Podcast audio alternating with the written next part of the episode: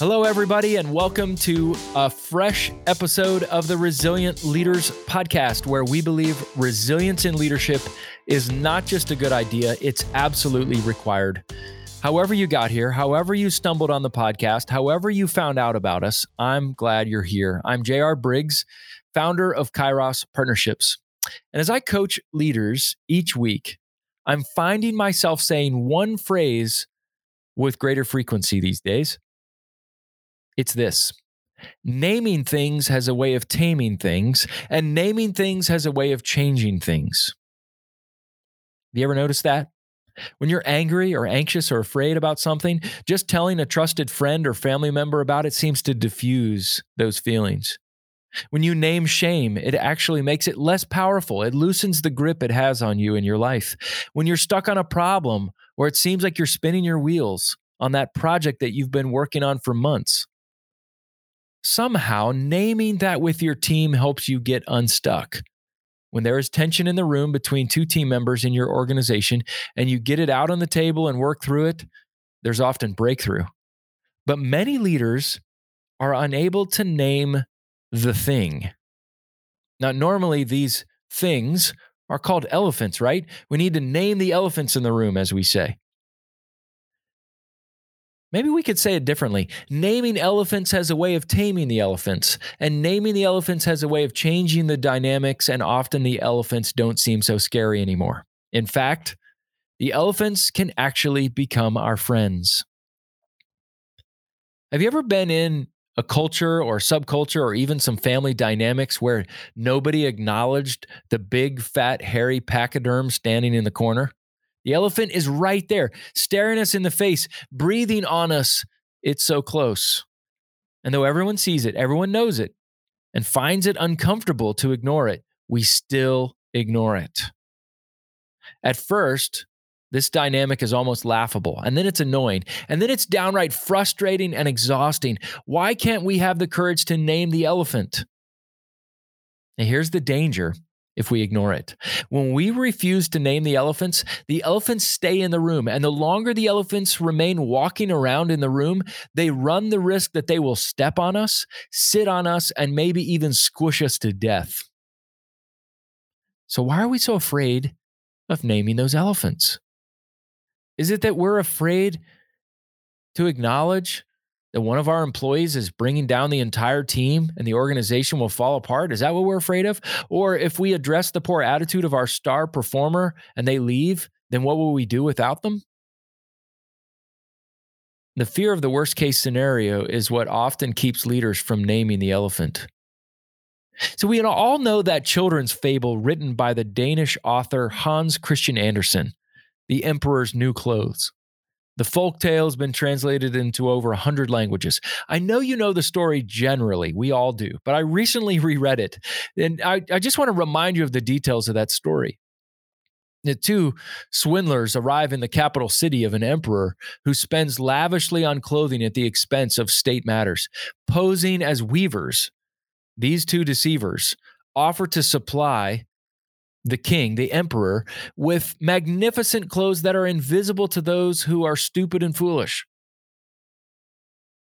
The emperor hires them, and they set up looms and they go to work. A succession of officials, and then the emperor himself, visit these two weavers and they check on their progress.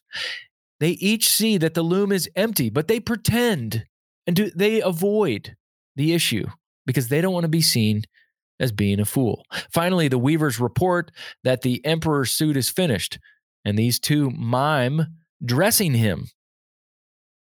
And the emperor sets off in a procession before the entire city. The townsfolk uncomfortably go along with the pretense, not wanting to appear foolish or stupid, until there's a child in the crowd who blurts out that the emperor is wearing no clothes. The people then realize that everyone has been fooled, and although startled, the emperor continues the procession, walking more proudly than ever before. Now, here's the grave mistake that we make when we read this story. We think that this is just a children's story written over 150 years ago. No, no, no. This is a leadership story that is written again and again and again each week in countless leadership contexts. We don't want to look stupid, so we don't say anything at all. And it wasn't until a child blurted it out, something that everyone knew, that the naked elephant was named. And then it changed everything.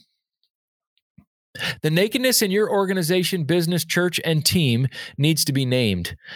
It needs to be named purposefully, respectfully, and tactfully, but it also needs to be named courageously. If not, we're just fooling ourselves into thinking that we are leading. Refusing to name elephants is play acting and maybe even politics, but it is not leadership.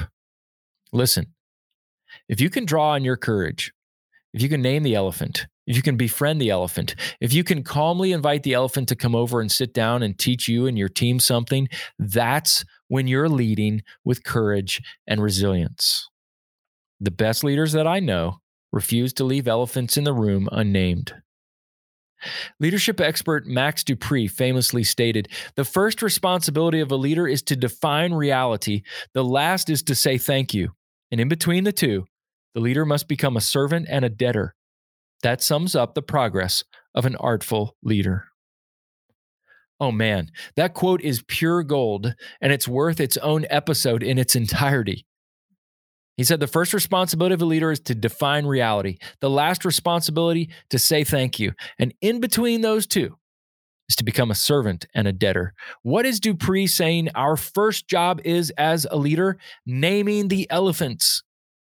It's like walking into a mall. Remember those things, those buildings that you would walk into and buy things from stores? Yeah, those were the days. When you walked in the vestibule of the mall, you were met with a large sign that had a map on it with a little red dot that said, What? You are here. Why? Because you can't go to where you need to go to find that store in the mall if you don't first know what door you walked into. Those maps define reality for us. You may have walked in the door that's farthest away from the store that you need to go to. It may be the least convenient of all locations for you, but at least it tells you the truth. At least it defines reality. So, how do we name the elephants? How do we identify the big red sticker that says you are here? First, we have to take a deep breath, draw on our courage, look ourselves in the mirror, and, and ask, what am I so afraid of in this situation? This is good old fashioned self reflection. It's facing your fears and worries and putting them all out on the table. I know this isn't easy for all of us, but if you want to be a healthy leader, if you want to be a resilient leader, if you want to be an effective leader, you must be a courageous one. You must address what is going on below the surface of your life and acknowledge the submerged part of your leadership iceberg. You must. Remember, Trust is built through connection, and connection is established by vulnerability. And it's only when you're vulnerable that you grow first, which leads to the second one that we have to model this vulnerability first. We can't expect our people to do it first. We have to do it. It's the go first principle. We must ask people for feedback after we've defined reality ourselves. We must ask for that last 5% of the truth. Hearing and offering 95% of the truth in an organization is relatively easy, but it's that last 5% of the truth that burns and stings.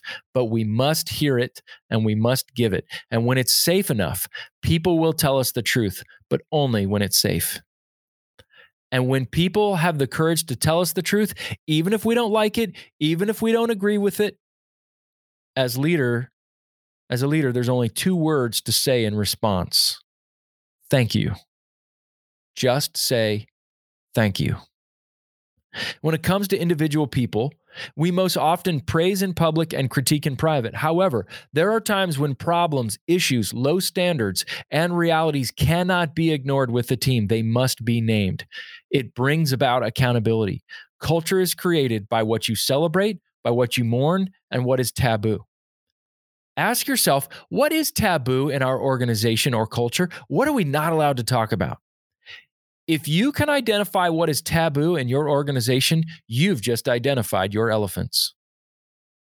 If your culture has a lot of elephants, I hate to break it to you, but there's a mess that you need to deal with. There are problems you need to address.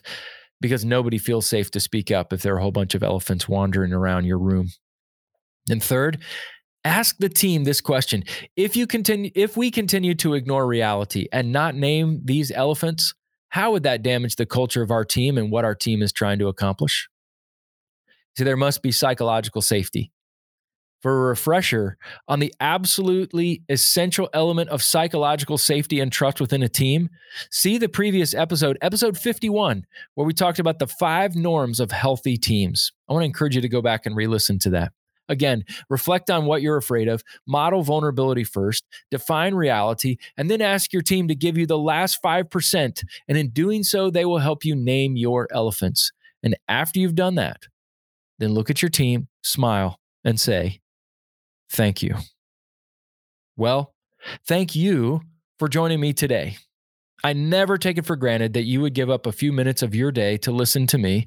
I hope it's helpful. I'm great. I'm grateful for you. I'm very deeply grateful for you and I continue to be deeply grateful for the Resilient Leaders podcast producer, Joel Limbauan. And you should too. Why?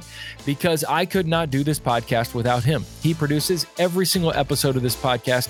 You got to visit his site to see the good work that he's doing. Check out onalimbproductions.com. It's also in the show notes. Leaders, be faithful, available, teachable, and hungry. Keep leaning in and learning. And remember, name things to tame things, name things to change things, acknowledge the elephant, befriend the elephant, invite the elephant to sit down and teach you something you need to know. It's the only way we can grow into being a resilient leader.